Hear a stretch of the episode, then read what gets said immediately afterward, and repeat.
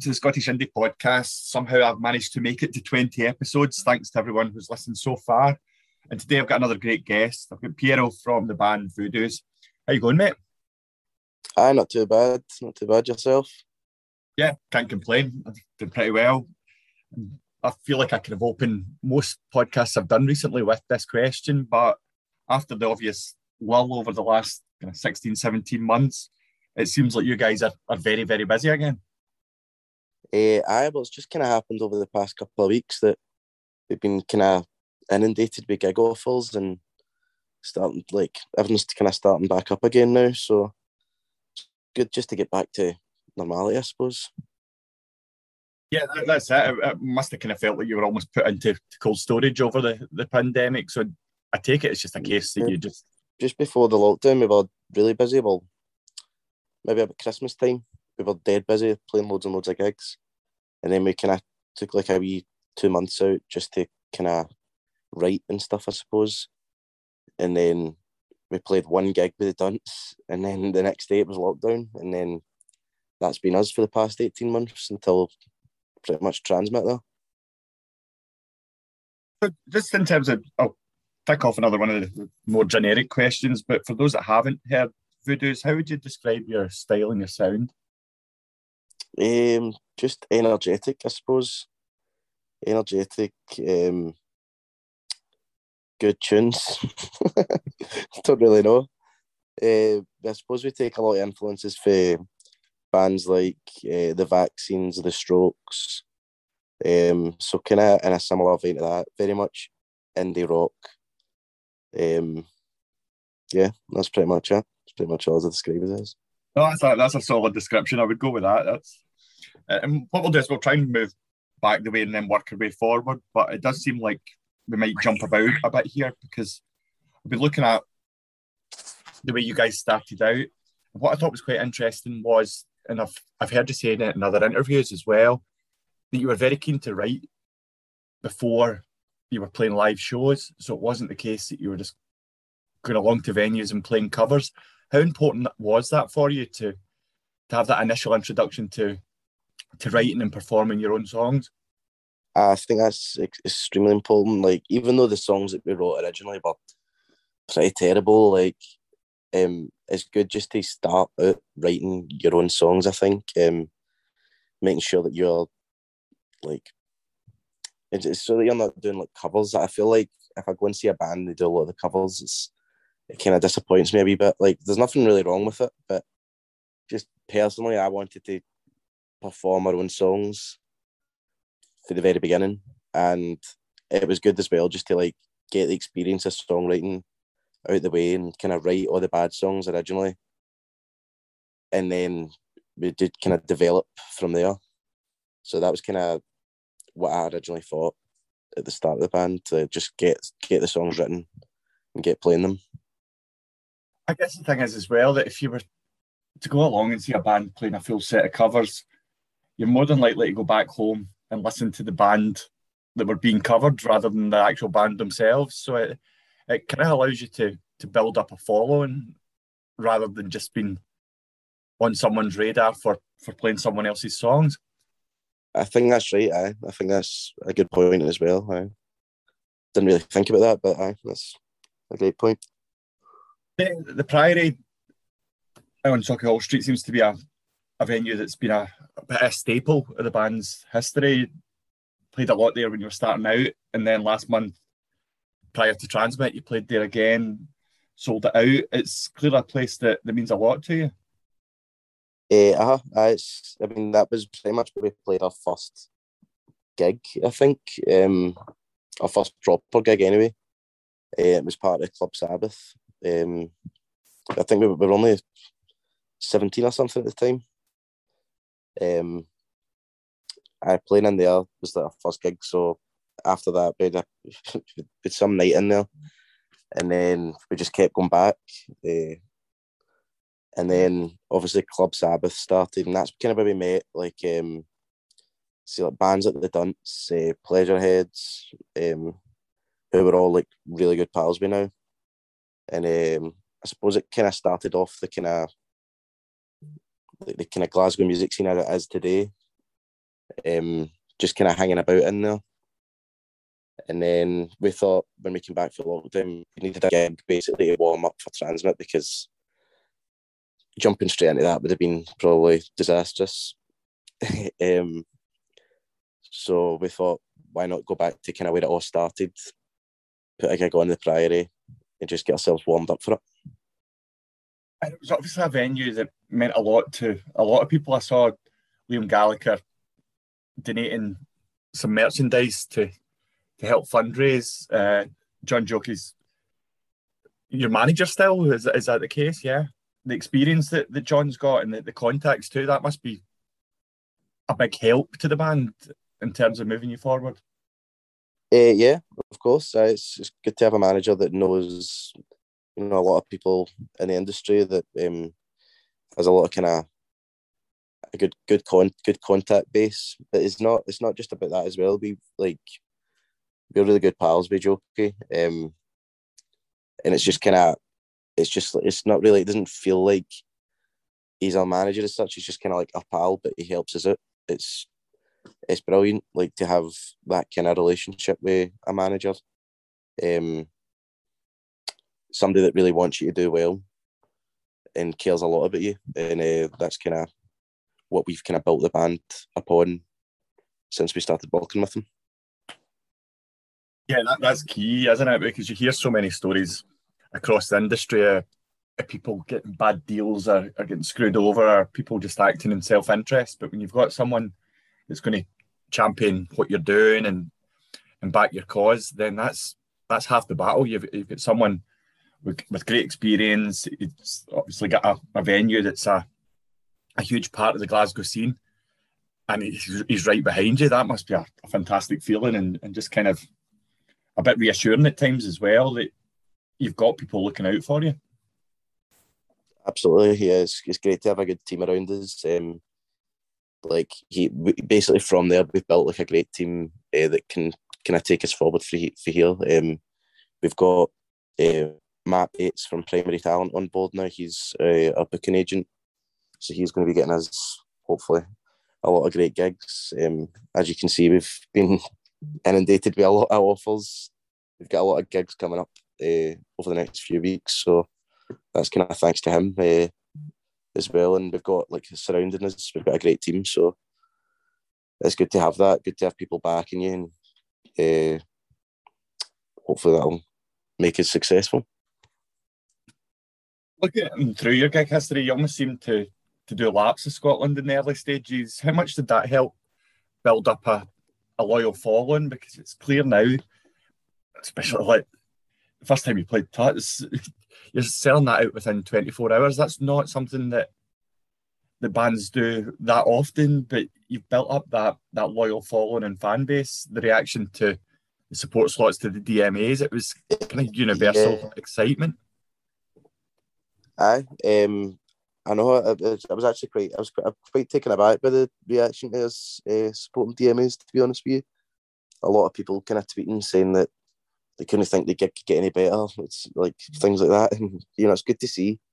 Um, but I do think uh, originally, kind of going around Scotland, um, we played a lot of shows in Glasgow. I think we just kind of kept playing in Glasgow, and we didn't really play anywhere else for ages. Um, you know, we've we've not really played that many gigs outside of Scotland. Um, when I actually think about it, most of them have been kind of festivals or um, we did go into with the Lathums, which was, was good fun as well. Um, but that was only a few dates down in England. I think that was only three dates. Um, we've toured a couple of places in England, but I basically most of the gigs I have been in Scotland, uh, like you say, doing laps it. Um, but I, I think uh, that has been integral to building up. I think the more you play, the more people see your name, the more likely they are to go and listen to you, and the more like you know, the more chance you have of building up a fan base. Yeah, that, that's it. And you mentioned the Lathums there. We toured at the, the back end of 2019 with them, and it's it's obviously difficult to predict a band would go on and achieve a number one album. But could you sense there was something about the Lathums then that was building, and the momentum and the atmosphere around them was was really quite something because it seems yeah. they've always had that that really kind of cult following that we're going to drive them on to, to big things? Uh, it was it was really strange actually because um, we were we played with them like maybe a couple of months before at this it was just a kind of family festival uh, down in Manchester, and they were on before us, uh, just directly before us, um, and there was basically there was there was nobody there, no, there was nobody there for us either, but there was nobody there to see them. And I was watching them and I was thinking, well, they're this decent band, they're, they're pretty good. Um, and then maybe like a couple of months later, it was like I'd seen a poster for their tour and it was like all sold out. And I was like, no way, that can't be this. That, that's not the same band. Um, and it was, and it just, I think it just kind of blew up for them. Um, you know, fair enough. Like it, it just kind of blew up uh, pretty quickly for them, and then we ended up on uh, on that tour with them at like three sold out shows, and it was just, it was brilliant. Like when we watched them, they were they were excellent. The crowd were really going for it. So they seem to have a brilliant following, and obviously they've got a number one album now. So fair play to them. I, it definitely looks like a good tour. That I think the the Barrowlands gigs tonight actually, and it seems that they've just they've got this kind of momentum that they're selling out everywhere, and just they seem to be everywhere as well. So that fair play. It is mental. Uh, no, it's mental. Uh, it's really they've really they're not really stopping. I don't think they're just going to keep going, getting bigger and bigger. So fair play them. Yeah, ended 2019 by headlining Tuts, and again, it's something that I mentioned a fair bit here, but the it's a kind of bucket list of, of aspirations that Scottish bands and artists tend to have, and headlining King Tuts is, is generally one of them. I can't imagine it was any different for you guys. Aye. I mean, we played King Tuts a couple of times, but it was mainly local band nights where you just kind of, you know, you just got a ticket spot or something. So that was the first kind of, that was the first gig that we'd been offered where it was like, right, you get a fee here and doesn't really matter how many tickets you sell, but we we sold it out on the first day and we were we were actually really surprised. We were like, right, if we can sell it out before the show happens, then we'll be dead happy with that. And it sold out in the first day, and we were just blown away, to be honest. And uh, it was just, it was great to go in uh, on the day of the gig, knowing that you're going to play a sold out show. Um, we get our dinner there. Uh, we get given a, a bottle of whiskey for selling it out. So it was it was good fun. It was good good experience as well. What did you have for um, dinner? Oh, I can't even remember actually. I think it was like some kind of chili thing. I can't remember. It was like it was like nearly two years ago. so I'm going, I'm going to actually ask that as the first question. Anybody that comes on in future, what did you have for your dinner two years ago today? in detail, please. Some form of chili. That's what that's what I'll go with. I think that's what I'm having tonight, actually. Uh, SWG3, uh, as you say, it was a matter of of days before the whole world turned to shit. And in the lead up to that, I can, I can remember being a few gigs myself around about that time. Was the talk amongst the band that there was a good possibility that that show might get canned or that uh, things were going to change um, and not too distant?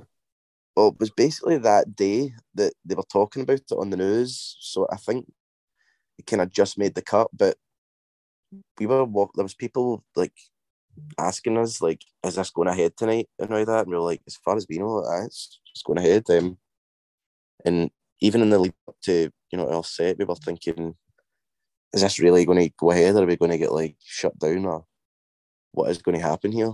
Um, but obviously it went ahead, and then I think the next week everything everything was like closed. So, but it was good that it was like that was probably like my favorite gig to play. Just like seeing the reaction and like there's a video um that we put up on YouTube, and uh, we stopped um kind of like at the end to do it to myself, and people started singing it back. Um, and it was just uh, like just watching that was amazing. That was the first time that I'd kind of seen that happen. Um, so that that was brilliant watching that. And since then, like the past two gigs we've done, uh, now we always stop at that wee bit and let everyone sing back. So, aye, you know, it was it was magic that gig. I know the the, the pandemic gets a lot of focus as a as a talking point for for stopping bands' momentum. I know that everyone was in the same boat, but it must have been difficult from going from that high of SWG three and the atmosphere and having your lyrics sang back at you to 545 days without a, a gig and that mm-hmm. kind of void when you've been so used to, to playing so many gigs over the, the previous year and a half really uh, it was crazy like i think um i it definitely did um you know stop them we were on like a really um you know we had a lot of momentum at that stage just before the lockdown hit and i think we were we were just about to put out that EP. I don't even was that I can't even remember if that came out. Well, that came out during lockdown. We put our EP out during lockdown. Um, you know that kind of tided us over for a wee bit. Um, but then, like maybe the past couple of months, I feel like everything started to slow down again. We were just like, oh Jesus, because we are not really the most like tech savvy band. So like everyone was creating all this content for social media, and we're just sitting thinking like, what do we do here? Like, we've not got anything left to, not got anything left that we can post unless like we like we we're a live band, so we like to play gigs. That's just it. Um, and without that, it's really difficult to, you know, keep up with everybody else that's got the kind of money or the the ability to create um, you know, online content and things. Um, so it was difficult the past couple of months, but hopefully now that everything has been lift, lifted, we can just kind of not pick up where we left off because I think we had getting knocked back a wee bit, but start to build things up again. You did say about the not being too tech savvy, but you were involved in, in quite a number of, of virtual gigs, and I, I think that a positive for me was that while I wasn't able to go to gigs, at least I was getting to discover new music through quite a lot of these kind of showcase events and, and things like that because the best band in the world with so much time in our hands there, uh, sitting in the couch on furlough for, for the first three or four months of yeah. it. So there wasn't there wasn't much else to do apart from browse about the internet and and just hope to find something that's going to pass the time for for even just a night. That um, maybe opened up some new doors to people to discover your music, I guess. Potentially, huh? I, I mean, I wasn't, I wasn't a very big fan of the um, the kind of doing the online gigs because it's just not really us. Um, like, I don't feel like it showcases us in the best light if it's just an online video of us playing to nobody. Um, but it's obviously it's the best you can do under the circumstances, really, isn't it? Yeah, yeah, that was it. I think there was a there was a few bands. Um, I really liked the the Shambolic stuff, and I liked um, Mark Sharp and the Bicycle Thieves. Uh, they did quite a lot of kind of kind of clever stuff during the first lockdown, mm-hmm. especially. But I think you're right, and what began to grate me a wee bit was that the prices started getting charged at fifteen to twenty quid to watch a stream, and I'm thinking, no, I'm sorry, that's because it, it does feel a bit. It, it was the kind of same with, with watching the football in, in empty stadiums as well. It's so soulless. There's, there's not that kind of atmosphere that drives the game forward. So it's it just feels like it's it's artificial, really. No, agreed. Um, I I would say I would say exactly like you've hit the nail on the head there. Like as see when people started charging for things, I was like, ah, right, get this to fuck. Like, I can't be asked. I'm not paying to watch somebody play their tunes to a lower level than what I could listen to it on Spotify. Do you know what I mean? It's it, I go to a gig to experience it live. There's something special about being there with everybody else watching it. That's what you go to a gig for, I think. Um, paying to see a live stream to me is just pointless because I could just go and watch a video that's already been recorded of the band playing it, or I could go and listen to them on Spotify. So that that that that annoyed me as well when people started to charge. Yeah, I, I could kind of see the I could see the reasoning behind it in terms of it was obviously almost reaching desperation stage, but that that was another thing that you got to about the September October time, and I think I must have had about seven or eight gigs there at that point that were all postponed and didn't even have a date.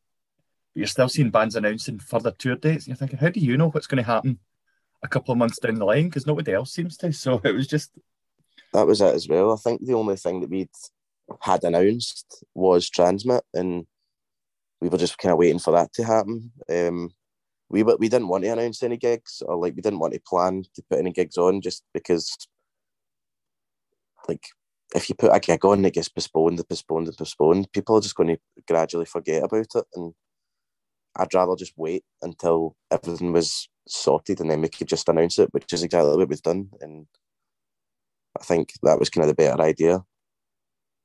Yeah, I, I think that's that's hundred percent right. The the thing is as well, and only kind of speaking from own experience, but you suffered so many setbacks mentally during that time as well that when you've got that wee glimmer of light where you've got a, a gig that you've booked and then it gets cancelled, it feels like a wee bit of a setback to you and you're just a kind of other kick where it hurts. So it was I, I, no, I got to a stage where I just stopped entertaining the idea of going to anything or booking anything to avoid that disappointment. Aye, no, you're right. I mean, it's not only not only is it disappointing for I the band because they're getting their show cancelled, but it is disappointing for the fans as well. Like if I hear a show's getting cancelled or postponed, it it kind of puts me off going. Do you know what I mean? It kind of annoys me.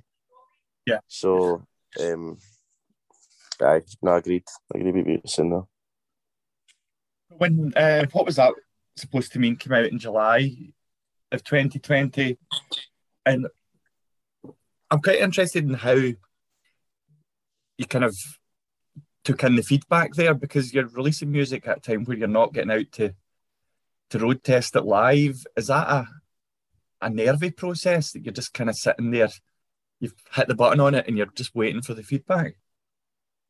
Uh, pretty much, uh um, well, I think we, we did play the songs live before uh, before we released them. Obviously, it's a bit different because nobody really knows it, but at, it was quite strange because at the time, some people were singing the words back before we'd even put the songs out. Um, so we knew that they were going to be like like well received in a way because people already liked them before we even released them.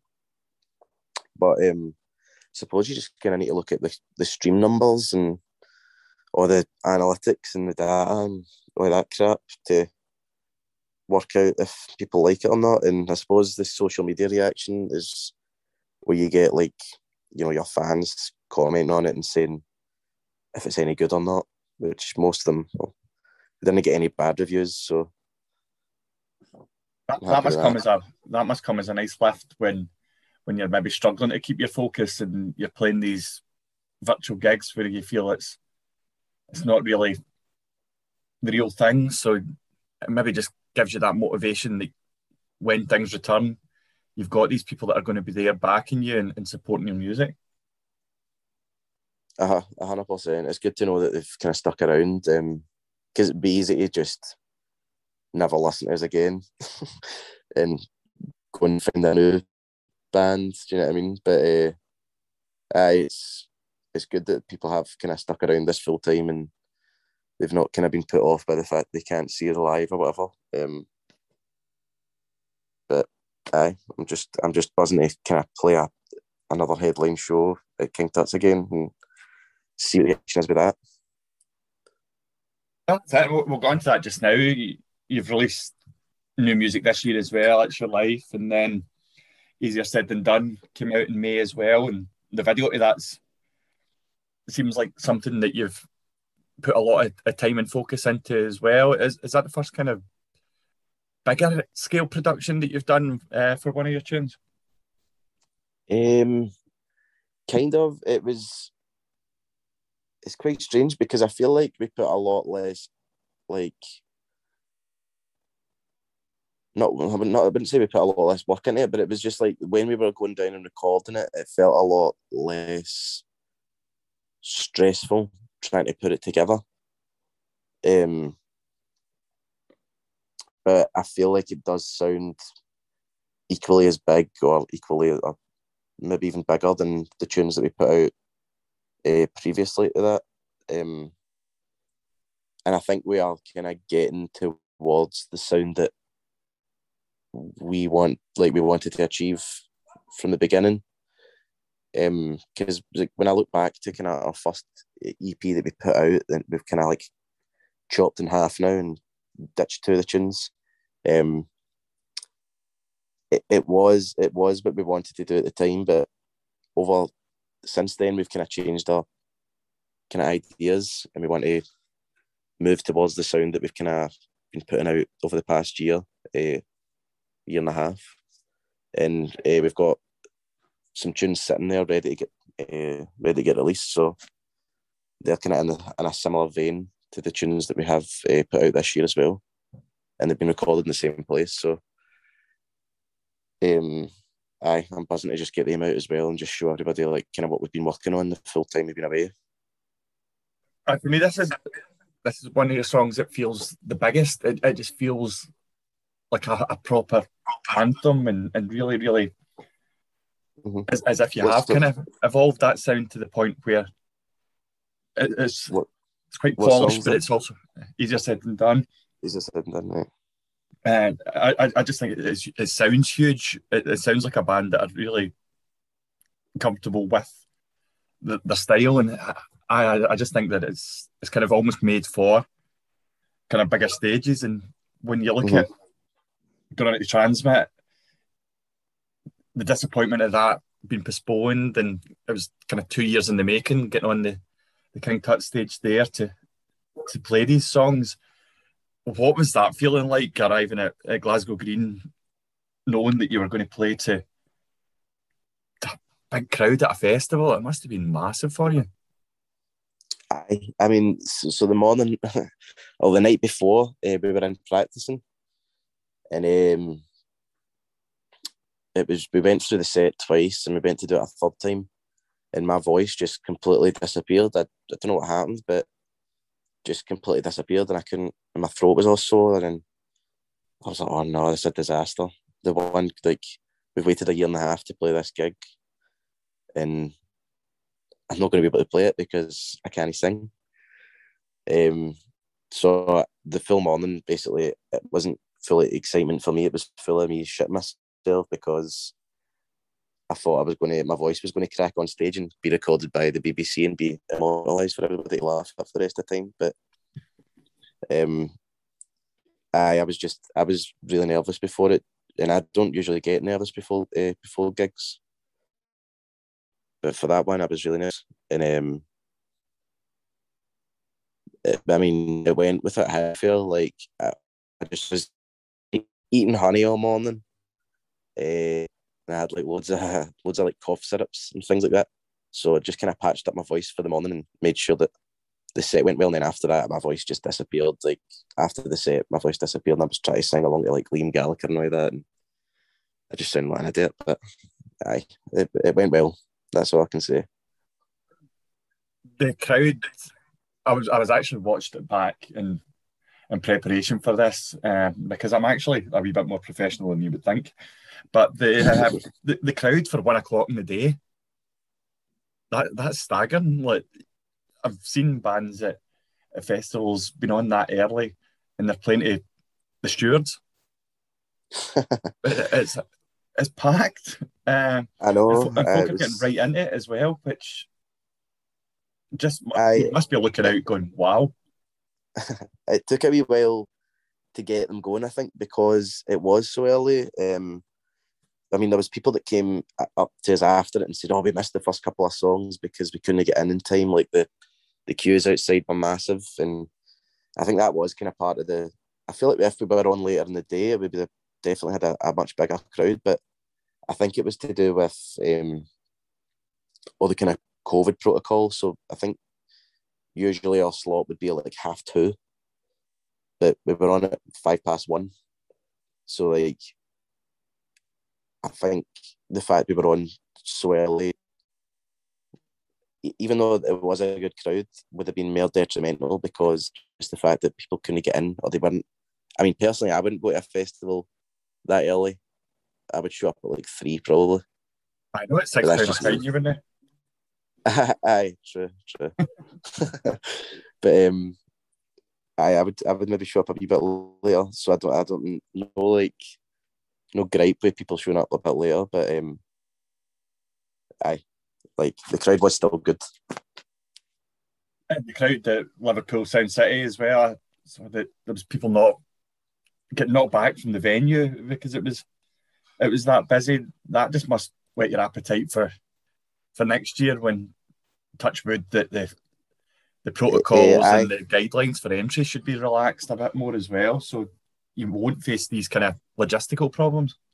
Well, I it was people. It was actually the venue was at Capacity, um, so that's why people were getting kind of knocked back. Um, people, I, I, I get told that people were asking of Voodoo's playing, and they were saying aye, and they were like, oh well, it's like it's that capacity, you can't get in. They get turned away, so that was it was nice to hear that we've never played Liverpool before. That's where we recorded our songs, but um, we've never actually played a gig before um, until then. So it was good to hear that you know people actually wanted to get come and see us, um, and a lot more people than I thought were at that gig. So, aye, no, it was good. And then this podcast will be out following the, the DMA's gigs, but they're a band that have clearly amassed a, a huge following across the UK. They were meant to be playing the summer sessions in Edinburgh, but instead it's two nights at the Edinburgh Academy instead, as well as Greenock Town Hall. You've got there as well. Three big gigs and, and three gigs in home soil as well. It, I keep on using the word exciting, but it, it must be in, in terms of you. You've got these opportunities. Um, the reaction to the fact that you've got the support slot is really positive as well. So it seems like if people can get down there early, they will do and, and get along and support you. I mean, I, I hope I hope there is people down early and coming to see us. Um, I mean, that's kind of what support slots are about to kind of try and you know steal the steal the fans of the headline act. Uh, so hopefully we can you know build up a bit more of a following kind of in Edinburgh and I don't know Greenock. I've, I've I think we actually played Greenock once, uh, just in like a wee pub. But I I think that's this is, I've never really heard of that many bands playing in Greenock. So God knows. It's, it's, a pretty untapped market, Greenock, I would imagine. So that's I uh, think so. An opportunity. Uh, I think so. I um, no, I'm I'm I buzzing over the moon to actually be playing these gigs. Like we we've built up kind of a good relationship with Johnny Took. Um, like when before pandemic and things like that, we you know we hung about with him a couple of times, and you know his sound. Um, he's good pal with Jokey. Uh, so I think kind of that wee connection there kind of helped us get that slot and that that's that's a kind of example of of just having someone with that influence, isn't it? That it can get you on the the radar of these bands and you build up relationships that can it can really kind of build a, a community spirit type thing where bands are looking out mm-hmm. for each other and and, and who knows what happens it. I think next yeah. summer and so on and so forth. That's it. I think kind of this industry is more about creating and building relationships with you know other people that you know like can help can help you out, I suppose. But like, I it's just kind of like it's really important that you build up uh, uh, relationships with people and just kind of build for there. Then on to a couple of weeks' time, Tuts in the 4th of November Uh, if you're looking for tickets for that, you're on to Plums because it's sold out yet again. Uh, and again, it was very quickly sold out. Uh, I, I mean, it's, it's quite funny because I think vast majority of the tickets went on the first day, like um, pretty pretty close to selling out on the first day, and then for the next week or something, we, we just kept posting like going to get this sold out. Like it's actually it was actually demanding in because there was like so little tickets left, and I was like, I'm just going to get these bought, but slowly but surely. I think it took like a week, which is still which is still class, like um to sell out. But and I was I was hoping to beat the one before, but uh, not quite. That's it. It'll still be a you've kind of built on your sound. You'll have the experience of, of playing the likes of TRNSMT behind you as well. It, it, it yeah. seems like it's all going the right, the right direction. There's playing sold out gigs at any venue shows that you're in demand, whether that's to to ten people or hundred thousand people is uh, there'll, there'll be a special atmosphere on the night. Uh, well, that's. I sold out gigs. I sold out gig in it. Doesn't really matter how quickly quickly you sell it out. It's still sold out. So, I no, I can't wait to actually just play it. Like, it's just like you know that way. Because we've been held back for so long, I'm just desperate to get playing and playing and playing. So, we've only managed to play like three gigs, I think, since since the lockdown's been lifted. So it's just I'm still still raring to go, still desperate to get more gigs under our belt and uh, show kind of everybody the new the new tunes. Like we've got a new tune that's coming out very soon. That's all I can say. Um, and that's been added to the set. That was in the TRNSMT set. Um, and we've got we'll probably have another couple of tunes that people have never heard uh, getting played at King Tut's as well. So we'll probably be playing our longest set as well. Uh, I think we've got like Aye, like we've got a good forty-five minutes in us anyway for King Tut's. I think that's all I could do. I'm not fit enough to last any longer than that. So not enough honey in the world to get you through any any longer. No, I don't think so. Not not at this stage anyway. It's a lot of energy to put in. So we've we've been talking about the fact that there was so little for so long, and now it seems like everything's building up at pace again. What are your aspirations and targets following the King Tut's gig? It, it does seem to be all go. You've you've got tunes there written, ready to be released. Is is the next proper step a, a full album? Is there a, a headline tour maybe in the offing? What what's your thoughts there? I'd love to do both. Um, I mean, when I when we kind of started the band, my main goal was to play T in the Park, and obviously, obviously that's now just TRNSMT which we've done. So I was happy to do that. That was one of the main goals, complete ticked off the list. Another one was to get an album done. Um, you know, if we can get an album done, I mean, we've got enough songs, we've got enough material to, to get an album, so there's no reason why we can't, other than like the fact it costs like a lot of money. um, and a headline tour as well. A headline tour would be magic if we could get that like across the UK and maybe even go further afield and try and get out of the country and play there. So just anywhere really. Um, aye, any of that would be ideal. We've not really um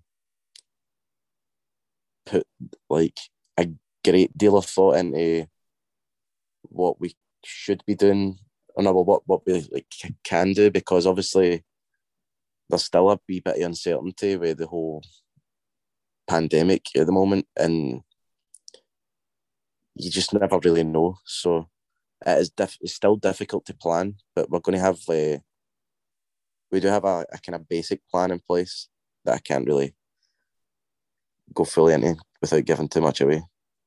Oh, that's fair enough. I'll uh, I'll probe you at another time then. That's no problem.